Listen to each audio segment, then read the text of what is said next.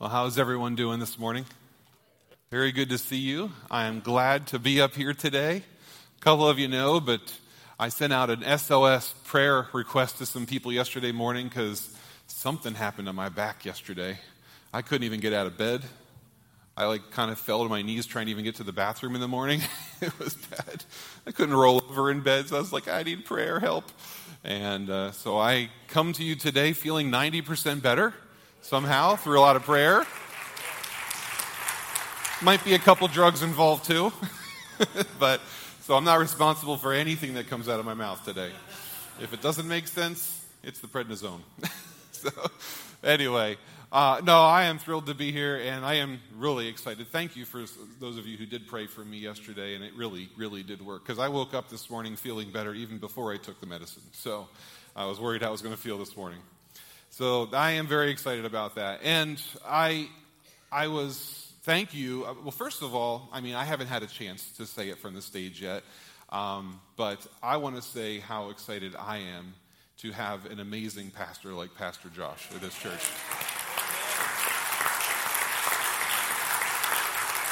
And he was right there praying for me yesterday and even said, I'll make a sermon outline. I can preach if you need me to.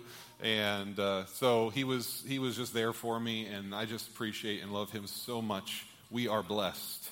We are truly blessed. Um, and he's even brave enough to let me preach. So, all right. Well, I would like to talk with you guys all today. And this is one other reason I, I was very much so hoping my back issues would not keep me out of here this morning because this is a word that I have had on my heart for months for this church and I've really felt God working it. And uh, probably, I don't know, four or five, six months ago, I decided next time I'm preaching, this is what I want to share. And, and then I was asked to preach on Father's Day, and when I preached like last month, and I'm like, eh, it just didn't feel right for Father's Day. Uh, but here we are today. And uh, this, is a, this is a message concerning grief, all right, concerning the difficult times in our life. Raise your hand if you've expressed, experienced some level of difficulty in your life at some point, some grief, right? Every one of us feels it at some point. Uh, maybe, maybe even grief is not even the best word to describe all of it. Uh, expressing grief, grief is the title I gave the message today. But I think this includes uh, all emotions, strong, what we might categorize as negative emotions. Uh, and I include in that anger, right?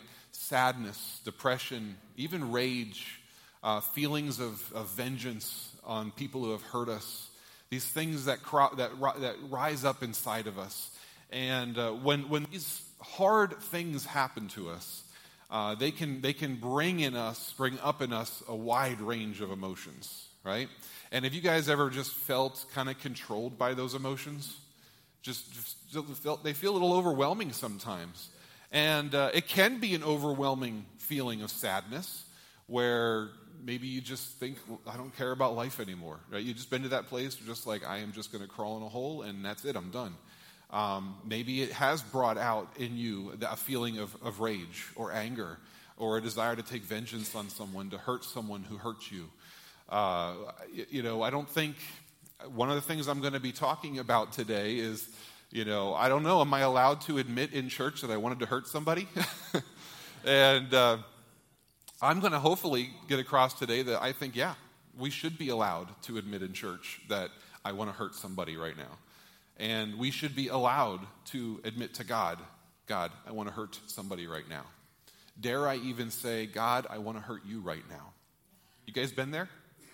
Have you felt that? I have. I've, had, I've, I've been there when I, I'm angry with God, when I'm angry with a person, when I'm angry with life. We've been there, every one of us. Okay? And I don't think we should be ashamed to admit that. Uh, because God wants to not, uh, not to have us pretend it doesn't exist, but as I was praying a little bit ago, and I feel is so important, God wants to meet you there, in that place, even when you're angry with Him. When, you, when you're angry with, with your brother or sister, the person that you know you're supposed to love unconditionally, right? You know you're supposed to love them. Your neighbor, the Bible calls them. Who's your neighbor? Anyone who needs your help, right? Anybody that you're around. That's your neighbor. So you know in your head You're supposed to love these people unconditionally. You're supposed to love God and honor and respect Him unconditionally. But we know through experience it doesn't always happen that way. Okay? Like I said, it could be major. It could be a loss of a loved one. It could be your best friend just betrayed you in a very harmful way. Uh, it could be minor. It could just be a, a, hiccup in life, but it can get your it can get you angry one day, right? It's such a huge range. But I think all of these can can fit into there, right? Well, thankfully, I don't think the Bible is very silent on grief. I don't know if you guys have ever noticed this, especially in the Old Testament. There are pages and pages and pages, chapters and chapters of expressions of grief. And they come from all over the place, okay? They come from the Psalms, whoever may be writing them, okay? And that's one that we're going to look at today, Psalm 137. We're going to get to that a little bit later in the message. Um, but they, they come from prophets, okay? They come from kings. They come from songwriters. They come from God, too. They do, right? God expresses grief, anger, frustration over his children, right? And, and how they're treating him or what they're doing with, to the, each other or how they're, they're showing injustice to one another. And all these things, God grieves over these things. God has expressions of grief himself including every so many people in Scripture. The Bible's not silent on grief, and especially the expression of grief. And so it is that that causes me to wonder if maybe we as a church, and I don't just mean Bethel, I just mean capital C church, the Christian church, the church experience, I wonder if we need to reevaluate how we handle grief in our, in our, in our body, in our family. Uh, do we give the space that the Bible gives for the expression of grief, of anger, of rage, of vengeance? All of which is given expression, given space to be expressed in the Bible. Do we give that same amount of space with each other in our church family? Question to ponder. Keep that in your mind as we move forward. So, I want to start with a few stories, actually, and I think I think this is going to be helpful, and I'm sure you guys each have a story of your own. And I hope as I'm sharing a few of mine, that maybe they'll bring up some stories in your mind of times where you've experienced grief or saw someone else in grief, maybe how you processed that, how you thought you were supposed to process that or maybe how other people tried to help you process that. yes, don't point, don't point at anyone, right? So maybe these will bring some, some thoughts up with you. So, but I will, I will tell you the one that really started, I'm going to begin with the story that really began to help me reevaluate my own thought process, process of expressing grief, of processing grief, of helping others process grief. So this is back in 2016. So what is that? Seven, eight years ago now, something like that. So not that long ago. 2016 should not be as long ago as it is, right? Does anybody else agree with that? but it was pre-COVID, so uh, can we just bask in that a second? the good old days, right? So the good old days weren't that long ago. Anyway, um, I had just, in 2016, just started my master's program. Actually, it was 2017. I lied to you, so it wasn't that long ago. Uh, but in 2016, I started my master's program. I did it mostly online through Fuller Seminary, which is out of California. And when I first started, one of their requirements was once a year, you had to travel out there for a week and do a, a, hybrid type class where it was nine weeks online and one week in person. So I was expecting once a year to have to travel out to the campus and, and do a class out there. Um, what actually was nice is they had an extension campus in Phoenix, Arizona. That's where my brother lived at the time, so I got to stay with him for a week, and the campus was 20 minutes away. So that actually was a really nice excuse to go visit my brother for a week. But uh, I went out there, and there was a lady that I met, and uh, her story has stuck with me, and I think will stick with me forever. Uh, so, in that class, the first day, we broke up into small groups of five or six people. Uh, I think there was about 30 total in the class, 30, 35. And we broke up into smaller groups just so we could uh, get to know them. We were going to be working within little groups throughout the week for that class. And uh, so, as you do, we just all went through and introduced ourselves and said some whatever about who we are, our name, where we're from, all that kind of stuff. And she came up and she introduced herself as a white knuckled Christian. That was the phrase she used. It's like, okay, what's that mean? A white knuckled Christian. At first, I was thinking, is she angry? You know, like mm, whatever. Um, but she said, what I mean by that is I love God.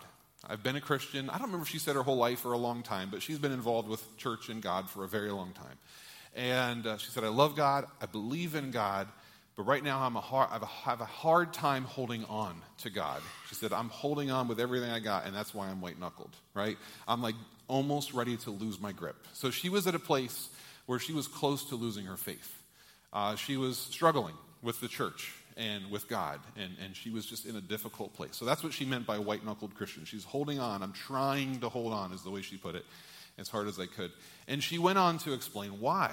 And she said, about a year ago, um, she was a single mom, and she said, about a year ago, uh, my 15 year old committed suicide. I mean, talk about grief. That's about as horrific, horrific as it gets. And, and she said, if that wasn't bad enough, the way the church responded is the reason I'm a white knuckled Christian right now. And she started sharing some of the experiences she had as she was going back to her church. By the time we had met with her, she had actually started going to a different church, and it sounded like she was having a better experience. Um, but this, she said, here's what I was facing. Now, understand, I, she was in a horrible place in that moment. This is her side of the story. So, I, I, mean, who knows exactly what all was said, or, you know, sometimes you hear what you're going to hear regardless, right? So, understand all of that. She was in a difficult place. Uh, so, I'm not saying this is always the church experience, but this is what she re- felt she received. She said, I just had a bunch of people, first of all, telling me I shouldn't be so sad because that doesn't mean I have enough faith. She was had people telling her that if you had more faith, and did better with your son, he never would have killed himself. Right? I know. This is brutal. Okay? It sounds horrible, but I, you know, as I began to think, I'm like, you know what? I, I find that happens in church from time to time. When, when people are struggling, this concept of your lacking of faith starts to come up, or you need more faith, or something happened here. So she said she tried. She tried to hang in there as long as she could, but it was an endless stream of people um, trying to help her get over this as quick as possible, an endless stream of, of people telling her about she needs to brought, make her faith, need to build her faith up. Her faith should be bigger, and this wouldn't be so hard. And, and she said, I just got my breaking point. I couldn't take that anymore. And uh, I think, like I said, I think she found another church family and and was a little more um, helpful in her processing of her grief. But she's like, the biggest thing she came away with was, you know, I was dealing with, I mean, I can only imagine. I can't imagine what you deal with in that moment. But the anger, the frustration, the, the remorse, the guilt, the, I, who knows what range she was feeling. And I'm sure that got expressed in some crazy ways, too. Understandably. Understandably so. Um, but that was the response she had from the church, and it started driving her away from the God, away from the church and God completely. So that made me really think hard about the church and how do we help people who are grieving? How do we help people who are really going through something bad? And it doesn't even have to be that bad, just anything bad, right? Just having a bad day. I mean, even as small as that just having a bad day, which every one of us, raise your hand if you're having a bad day today, right?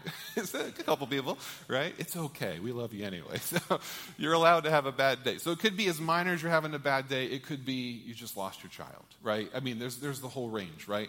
So I really started on my, myself going on this journey of asking, how, are, how do we handle this? And, and if that is the response the church have, is that the best we have to offer? Right? Is, is how common is that experience in church?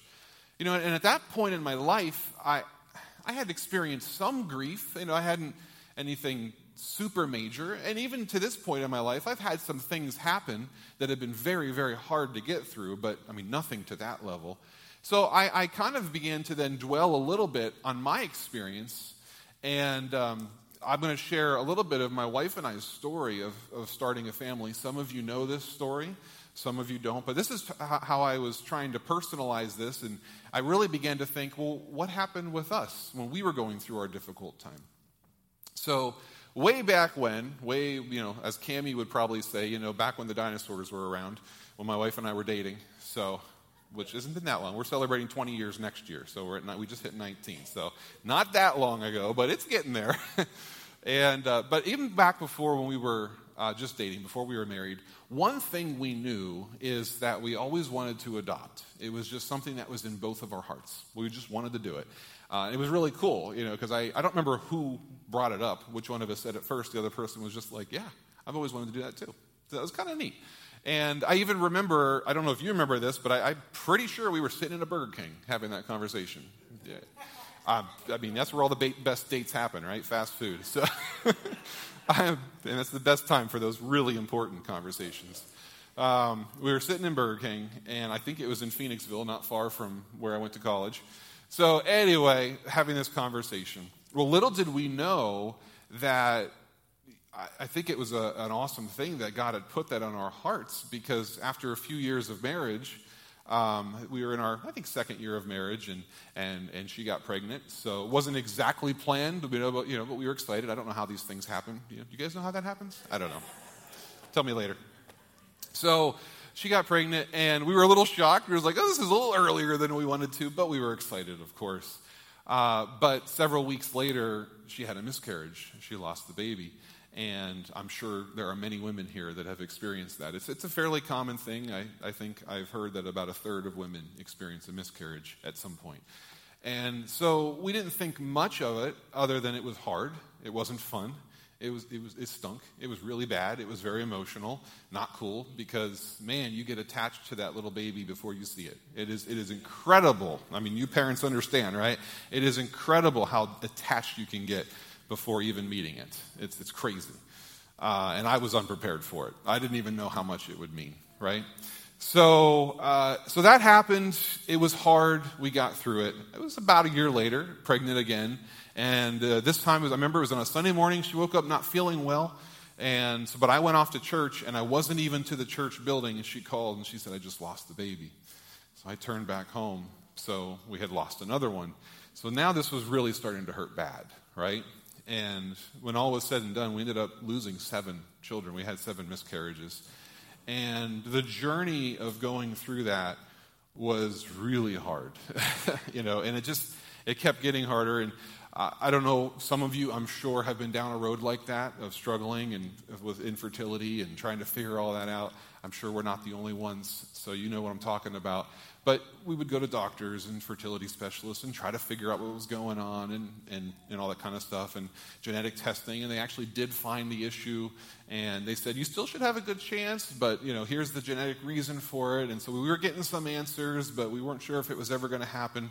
And so at one point, I don't remember exactly when, in the middle of all of that, we looked at each other and just said, well, we both want to adopt. Let's do it right? Like now's the time, apparently. So so we started that process, and uh, that in itself was even a challenge um, because we had at one point we had uh, a little a, a little baby in our home for a weekend, and then the mom decided to take the baby back, and so that was like another loss, and.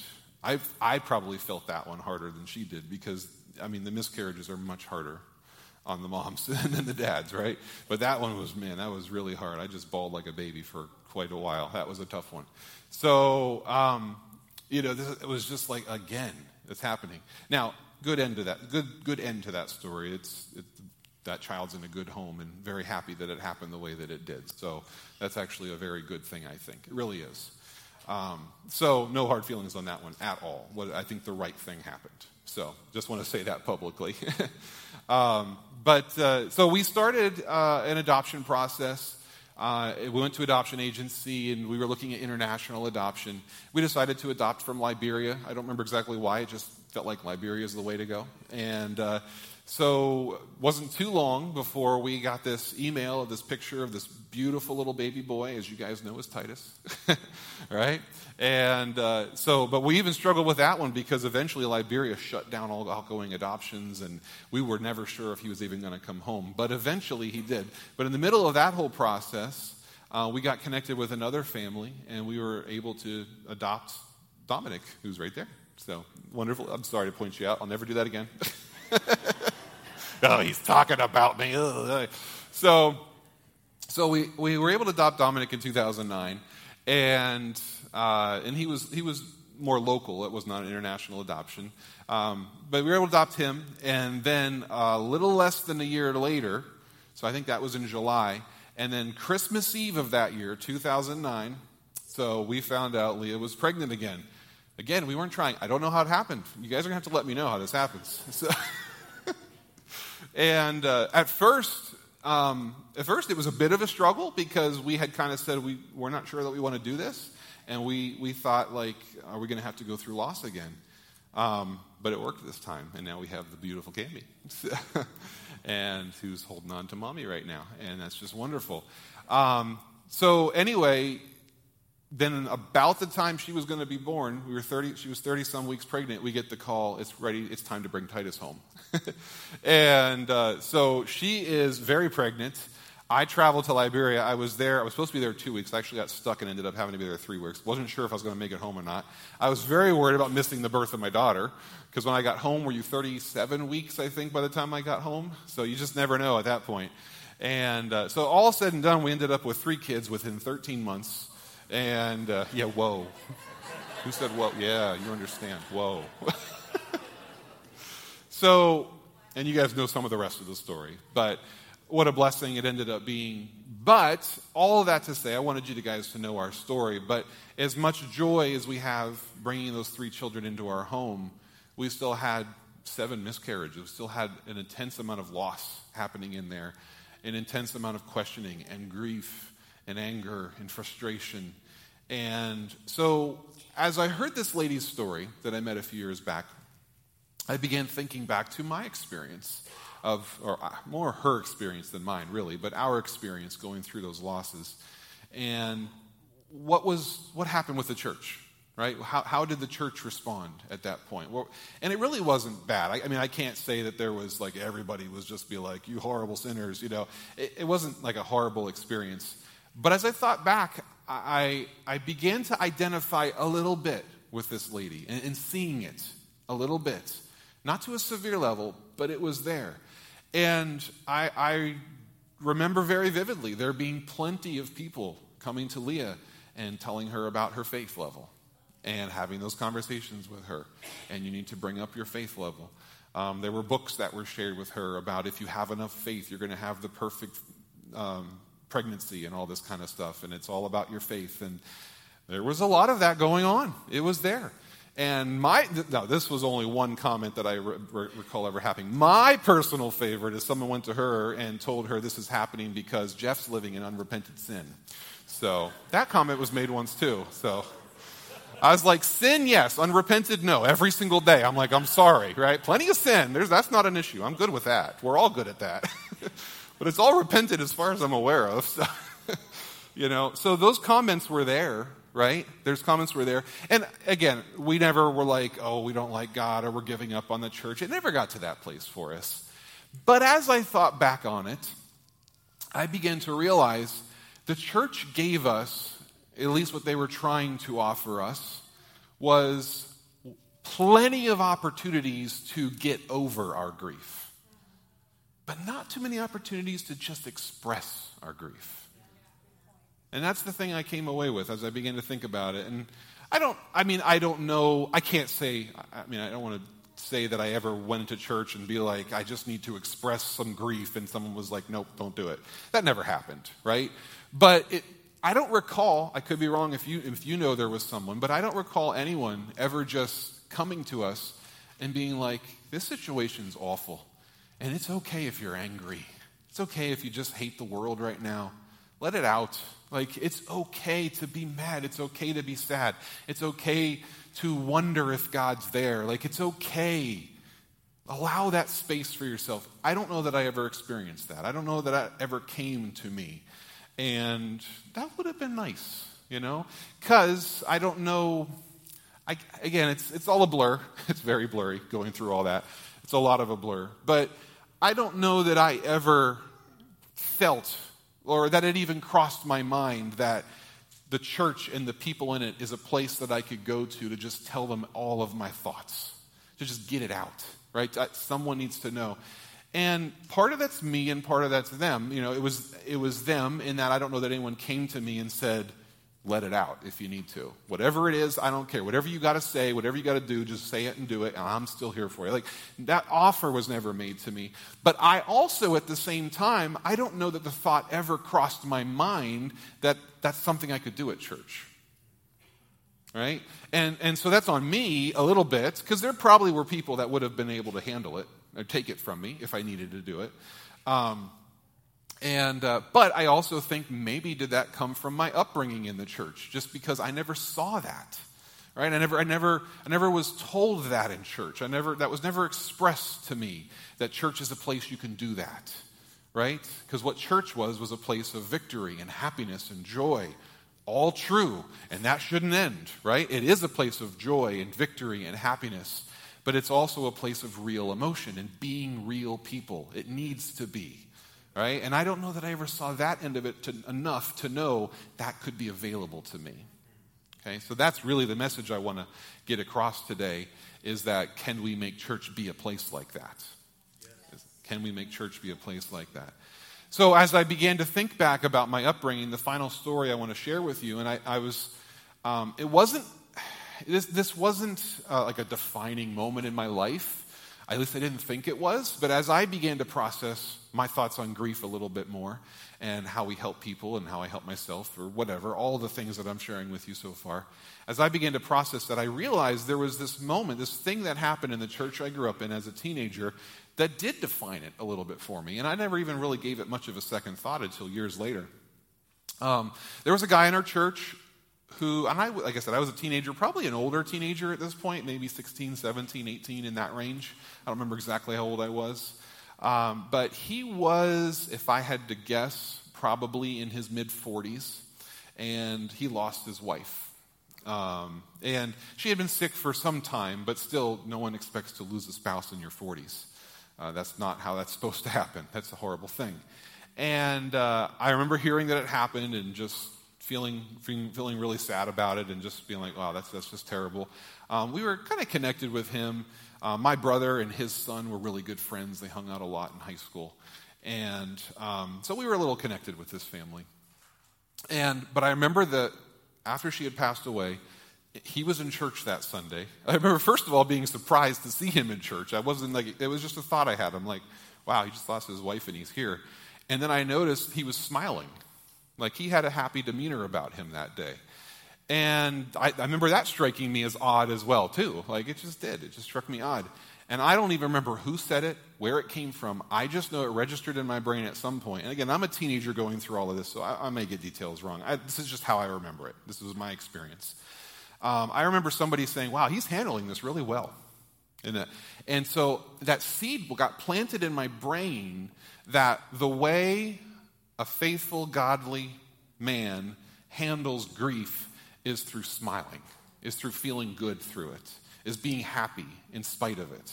And so I, I got that, I, I, just, that registered in my brain, right? That just was there. And I didn't even realize it was there. That to handle it well meant I'm happy even though my life's falling apart. To handle it well means I can still claim victory even though all I'm feeling is defeat. Okay?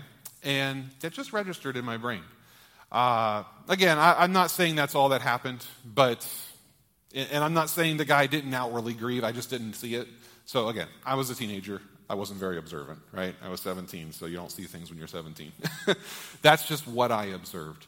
So these were the stories that came to my mind, and this is when I really began to reevaluate. And then over the years, as I've gotten more serious in my study of Scripture, um, especially since this lady's story uh, of grief. And as I began to process that a little bit more in my brain, um, all of a sudden, the, the expressions of grief in Scripture began to stand out to me a little bit more. Because I was looking for it, I guess, right? You don't always see things if you're not looking for it. Uh, I read a book one time um, called, uh, I think, okay, I don't remember the name of the book. But I remember one illustration in the book. the name just left me. But The, it was a guy talking about you see things in life when you're looking for them. And the example, the illustration he used was the hidden Mickeys, he called them, at Disneyland. And he said, I've been to Disneyland many, many times in my life. He said, one time told me, somebody told me, look, there's hidden Mickeys everywhere. Like they just work them into the designs and things. And he said, the next time I went, I was looking for them, and sure enough, hidden Mickeys all over the place. Like Mickey Mouse was just everywhere, way more than I thought. And his lesson with that was if you're looking for something, you'll see it, right? If you're not looking for something, a lot of times you don't even realize it's there. So have an expectation of seeing it. So that was a cool illustration. I liked that point. And I find that true about Scripture a lot. I don't know if you guys have experienced that. Is, you know, depending on what you're looking for in Scripture often changes what you find. Now, granted, you have to be careful with that because sometimes if you want to find it bad enough, you'll find things that really aren't there. so you have, to be, you have to be wise about that. But let me tell you, there are expressions of grief in Scripture. Plenty of them, way more than I thought there were. And some of them are just, they sound sinful. They sound horrible. And I'm going to share one of those with you guys today. Some of these expressions, as, as you read them, you're just like, should a person of God ever even think that? Right? How can a person of God even allow that to cross their mind, let alone this be in the Bible? How's that possible? Well, the one I want to share with you today is in Psalm 137. So if you wanted to turn there or prepare or whatever, we're going to read that in just a minute. But let me give you some background on this. This psalm was written at a time when Israel was in their darkest moment. So Israel as a people, uh, the, the nation when, you know, really began, really gained steam when Saul became the first king. They were established as a, as a true nation with a king and began to have political power at that point. And uh, so we had Saul, we have David, we have Solomon, the first three kings of a united Israel. And then after Solomon, uh, if you guys, I don't know if you guys are aware, but the nation of Israel split into two separate nations the northern kingdom of Israel and the southern kingdom of Judah, is what it was called Israel and Judah from that point forward. And uh, Israel very rapidly, the northern part of Israel, very rapidly grew away from God. Uh, Judah wasn't a whole lot better, but they were a little better. So, not a whole lot, just a little. They were both pretty far from God for the most part. Uh, well, a few hundred years later, maybe about 200 years or so after they split, uh, the Assyrians, a powerful empire at the time, came in and completely destroyed the northern kingdom. Uh, Samaria, the capital, was wiped out. And what Assyria would do is they would just take everybody out of the city and just disperse them across their kingdom. And, and, so, in a lot of ways, that northern kingdom of Israel was pretty much just bred out of existence. Right? They were spread amongst the Assyrian Empire, and they kind of disappeared right? They were just gone and uh, taken out in that way. The southern kingdom of Judah lasted about another 150 years, um, but you know their time of the end still needed to come. They were living far from God, and God at some point just started saying, "My hand of protection is going to have to come off." You know, but he always gave you them promises and saying, you know, this is not the end. I'm still working through guys. You guys are going to come back, right? That's where we get that powerful statement you know, I have plans for your future to prosper you, not to harm you. That's, that's when that's spoken in the middle of all that as a word to Judah saying, it's not, I'm not done with you guys yet. But the exile experience they had was horrific, absolutely horrific. The Babylonian Empire came in, laid siege to Jerusalem for years, and uh, it, it was absolutely horrible time. And then eventually, around the year 586 BC, they started removing people. Well, they started earlier than that, but this was the mass exodus, removing people from Jerusalem and taking them to Babylonia in captivity. Now, if you've ever looked at a map in the way that they had to go, you realize this is about a thousand miles, the way that they had to march. These people were forced marched, okay? Forced marched for a thousand miles. How many didn't survive? You just got to wonder that there had to have been so many of them that died along the way. And uh, a famous passage that you may be familiar with that comes out of uh, the, the, the, birth story in the Gospels is, uh, and it's, it's quoted uh, in the story of Matthew when the story when uh, Herod, King Herod, was trying to kill all the little children. And it says in, in Ramah there was a great weeping, and Rachel weeps for her children. Her children are no more. That was a really probably bad paraphrase, but that's the, that's the Jeff paraphrase version. That passage comes out of this time of forced march exile because Ramah was a city, it was a staging ground where the Babylonians would take the people out of Jerusalem, bring them to Ramah, and that was a staging ground for the forced march to leave. And so that's when that was originally spoken that Rachel, one of the mothers of Israel, you know, she, she was weeping, her children are no more. No one is there to comfort her, right? So it's this, it's this expression of hopeless grief. There's no hope involved in that one.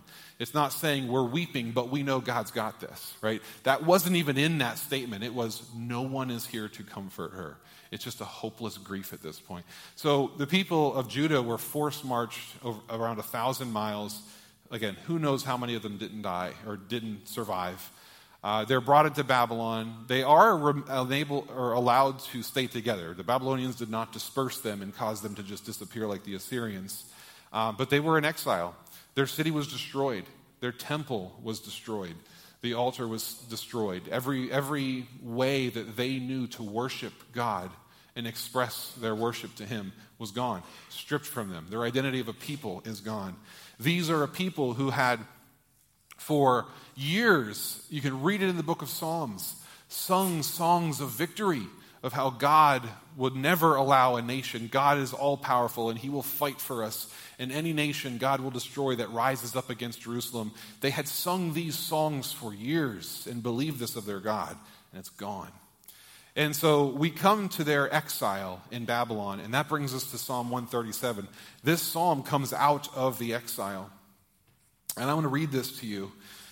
And it says, starting in verse 1 By the rivers of Babylon, there we sat down, and there we wept.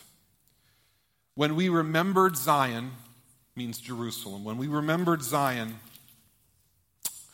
uh, when we remembered Zion. On the willows there, we hung up our harps, for there our captors asked us for songs. Listen to the, this is a taunt the Babylons, the Babylonians were giving them.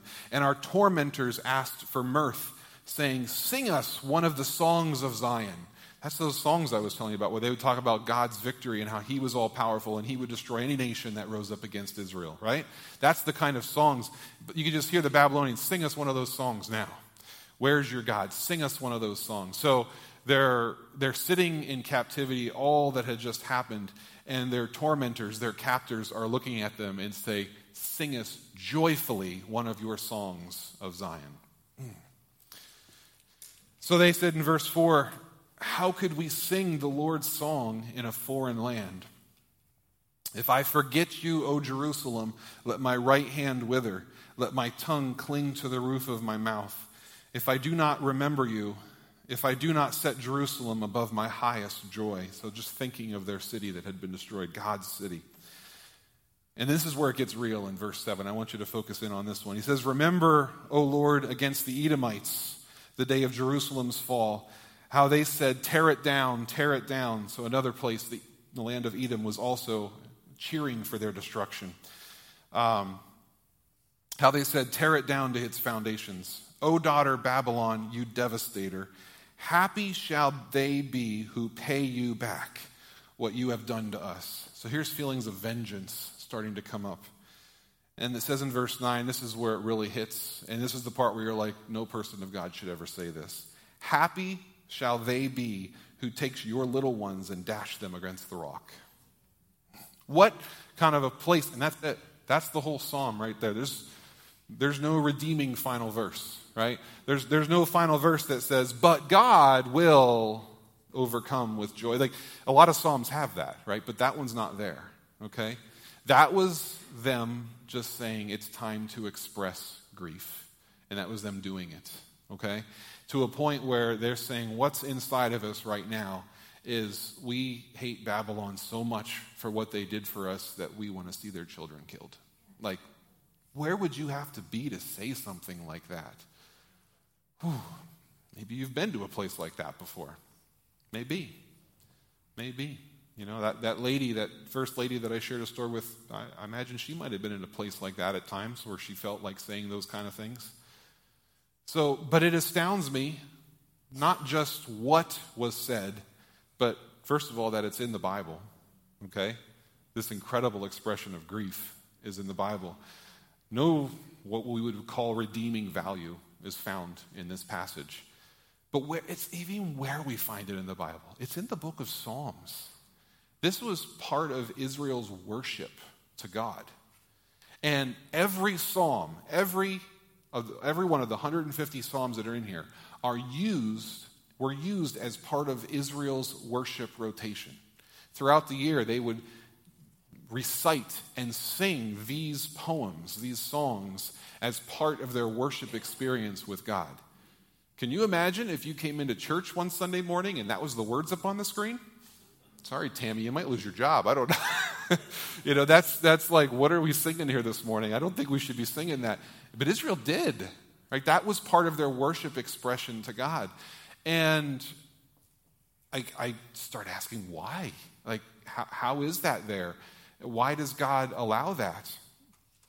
And this is, I'm not sure if I have all the answers. This is my best conclusion that I've come to, so this is what I'll share with you today is that I believe it is worshipful. It is worshipful to just express your emotion to God, to let Him be where you are. I think that's worshipful. And so I began to process that as a parent a little bit. And when my kids are going through a hard time, like you know when they're struggling with something, and it hurts my heart when I say to them, What's wrong? And they say nothing. Right? I don't want to talk about it. Like, uh, that's okay. If you need to process it on your own, that's okay. But as a father, like, I want to know. I want to know what's on your heart. I want to hear it. I want to be there for you. Like, I can't help if I don't know, right? And so I really, I struggle with that sometimes when my kids just are zip-lipped and that's, I don't want to talk to you about it right now. And I'm okay with that. I hope you find somebody to talk to, you know. but uh, that's okay. You don't have to talk to everybody all the time about your pain. I'm not saying if you're feeling pain, you just need to blab, blab, blab, blab, blab all the time to everybody. But I hope you find somebody to express it to. I'm just saying, as a father's perspective, you know, that's hard for me. And I wonder what God feels or what God thinks when He knows we're going through it when we know when he knows it's hard when he knows what's in your heart is anger and rage and grief and just you know despair whatever it is when he knows that's what's in your heart and all he gets from you is a fake smile and some happy words. Or maybe just god you don't want to hear from me right now because you're not going to like what i have to say so i'll just keep it shut. I don't think he likes either of those. I don't think that would be his preference now that is not to say that when, you, when, when you're going through a hard time, I was thinking about that song that we ended with today, which says, You are good. And I do think there is great power that even when we don't believe God is good, to say, You are good. There is great power in that. And, I, and I'm not saying we don't ever do that, okay? Sometimes, uh, I like to put it this way sometimes our words need to lead our heart, right? Sometimes we need to, our words and our mind need to force our heart into thinking or feeling something. You got to do that sometimes, and that's okay. So I'm not saying don't ever do that, but I am saying there's also a time and a place to be real with God and to just express it. He's a big boy, he can handle it, right? He's a big boy, he can handle it. And I think then we should all take a page from this book, literally, right? Take a page from the book of the Bible. And as the people of God, I think we should encourage each other to have that kind of expression in our relationship with God and in our relationship with each other. And if someone's going through something hard, you know, let them have that space. We need to let each other know that we have the space to be angry, to be frustrated. I mean, Think about, think about it this way, though. We, we live in a fallen, sinful world. The world we live in is not the one God really wants us to be living in. We're going to get there someday. Praise the Lord, right? But when He created us initially, death was never to be our experience. Pain, sadness, sickness, disease, all of these things were not supposed to be part of the human experience. He didn't want that for us. He doesn't want that for us, and someday we won't have that. But we do have it now. And to pretend to be okay with something that's not okay, right? I don't want to pretend to be okay with this life because God's not okay with this life. Because He says, what you're going through right now is not good enough for me. And I'm going to make it better someday. I'm going to take away sickness. I'm going to take away disease. I'm going to take, wipe away your tears. You will feel the joy of the Lord every moment of every day. He said, But right now that you don't have that experience, which is why it needs to change. So God Himself is not happy with our situation right now. He's changing our situation. So we don't need to pretend to be happy with our situation right now. It's okay to be angry about it. It's okay to be like, this is not the way it's supposed to be. This is not cool. It doesn't make sense in my brain. Why? Because it's not what God's plan is for you. So, in so many ways, it's okay to feel that way. But I think too often, as we walk through those doors on a Sunday morning, we have to know, we were like, okay, it's time to shift, right? You've done the shift, right? So you just like, life's falling apart, and I walk in, and it's like, and that's how I walk in the door, because we feel like we need to. I hope we can begin to change that.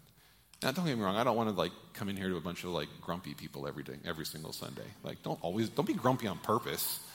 But if it's really there, can we, can we, can we be real? Can we, can we give each other space to be real? Right? And I think we need to kill the idea as Christians that if someone's coming to us in a place of pain and grief, that we need to all of a sudden fix it for them. Okay? Like, I, I don't, I don't know that, that we need to do that. I, I hear Psalm 137, and I don't, in this moment, there were other moments, in the right moments, it was there. But in this moment, in Psalm 137, there was no fixing their grief. There was just an expression of it. Oh, I preached too long. okay, go ahead now. Are we there? There we go. Okay. All right. I'll be done in three seconds, I promise. so, anyway, where was I? Okay, so maybe we don't always need to see grief as a problem to overcome, but just as a place that God needs to meet us in in that moment. And I think that's probably the best place for us to begin. And uh, and if someone asks you on a Sunday morning how you doing today, can we leave space for it to be okay to be like, I'm doing horrible. Life stinks right now. Okay? I don't like anybody. I'm not sure I like God right now. So, and we can just hold a person in that moment. Allow them to be there if they need to be there. It's okay. Now, it's not okay to live there forever. Okay? It's not. It's not, it's, it's, uh, this is not a license to just live your life a miserable person. That's not what this is about either. Okay? Because God eventually does say, I'm going to bring joy back into your life. Lord, you've turned my mourning into dancing. That's Psalm 30. Read that one. That's another good one. I was going to go into it. I won't go into that anymore. I think I am running out of time today. But uh, read Psalm 30 this week. Go home and do that. Compare Psalm 130, 137 and 30. So in Psalm 137, it's just a pure expression of grief. Psalm 30 is an expression of grief, but with an understanding that God brings out the morning. There is daylight at the end of this tunnel. And so joy is there, and this will pass. But we don't have to run away from it as fast as we can and try to make it past this instant. It's not a problem to be fixed. It's a place God wants to be with you in, and He's willing to meet you in that place. And I believe we can also, like Israel, maybe we can start finding ways to even just make that part of our worshipful experience in our interaction with God. I'm not exactly sure how that works all the time, but I think it's okay to meet God with that. And like I said, keep it in your mind that He's your Father and He wants to know what's going on with you. And I think when you trust Him with that, when you trust Him with your darkest emotions, when you trust Him with your deepest, darkest fears and anger, He will feel loved by that. He will. Because when someone I love trusts me with their darkest feelings, I feel, wow, they can share that with me. They, they, they trust me enough to allow me into that part of their life. I'm usually amazed by that. I'm not appalled by that. I'm amazed by that. I feel loved by that. And I think that's how it can be worship to God. God, I trust you enough to trust you with my pain, my grief, my anguish, my anger. And I don't think we need to be ashamed of it, okay? Allow it to be what it needs to be as we allow each other to allow it to be what it needs to be. So, can we trust God with our emotions today? You guys think we can do that as a church? All of them? can we trust each other with our emotions today? It's really what it comes down to. Love God, love each other. That's the, the two greatest commandments, okay? And I think part of that is also just trusting each other with all that we are. That can be part of that love. So I want to encourage us all right now in your heart, make a promise to every other person in this room to say, if you get up on the wrong side of the bed that morning, I'll be there for you. or whatever, however you need to say that for you. If we can trust God and we can trust each other with these kinds of emotions, I think this can be an even more life changing church family. Right? And I use that word family very intentionally because with families, as everyone knows, don't raise your hands, but you know it, life's not always fun. right? And in the home, there are good days and there are bad days. And it's, we're a family, right? So we can't just pretend like the bad days don't exist. That's not what a family does. That's just not, that's not how it works. So, anyway, let's pray. Lord, I thank you so much. First of all, that you've taught us it's okay to express grief because we see in the pages of your word you expressing grief, anger, frustration over us, over your children, following things other than you, Lord God, turning our backs on you. And you just, you let us know about the pain that that gives you. And I appreciate that, God. I really, really appreciate that. God, I also thank you that in your word we can see these intense expressions of grief that almost that just sound horrific sometimes, but we can just stand here knowing that that's what a person really felt one day. And you allowed them, you not only allowed them, you inspired them to put it on words for the rest of us to read for all eternity. You inspired those feelings of grief and those expressions of vengeance and anger and hatred, even. You, you allowed those feelings to be expressed in a way that we can see them as part of your inspired word. So, God, I pray that you will help us to make this a church family that is real, that this is full of real people who sometimes are hurting, and it's okay to hurt. It's okay to hurt. It's okay to feel angry. Thank you for listening. You can find us online at bethelag.com or on Facebook at Bethel Assembly of God, Littlestown, Pennsylvania. Our services are also live streamed every Sunday on our YouTube channel, Bethel AG, Littlestown, Pennsylvania.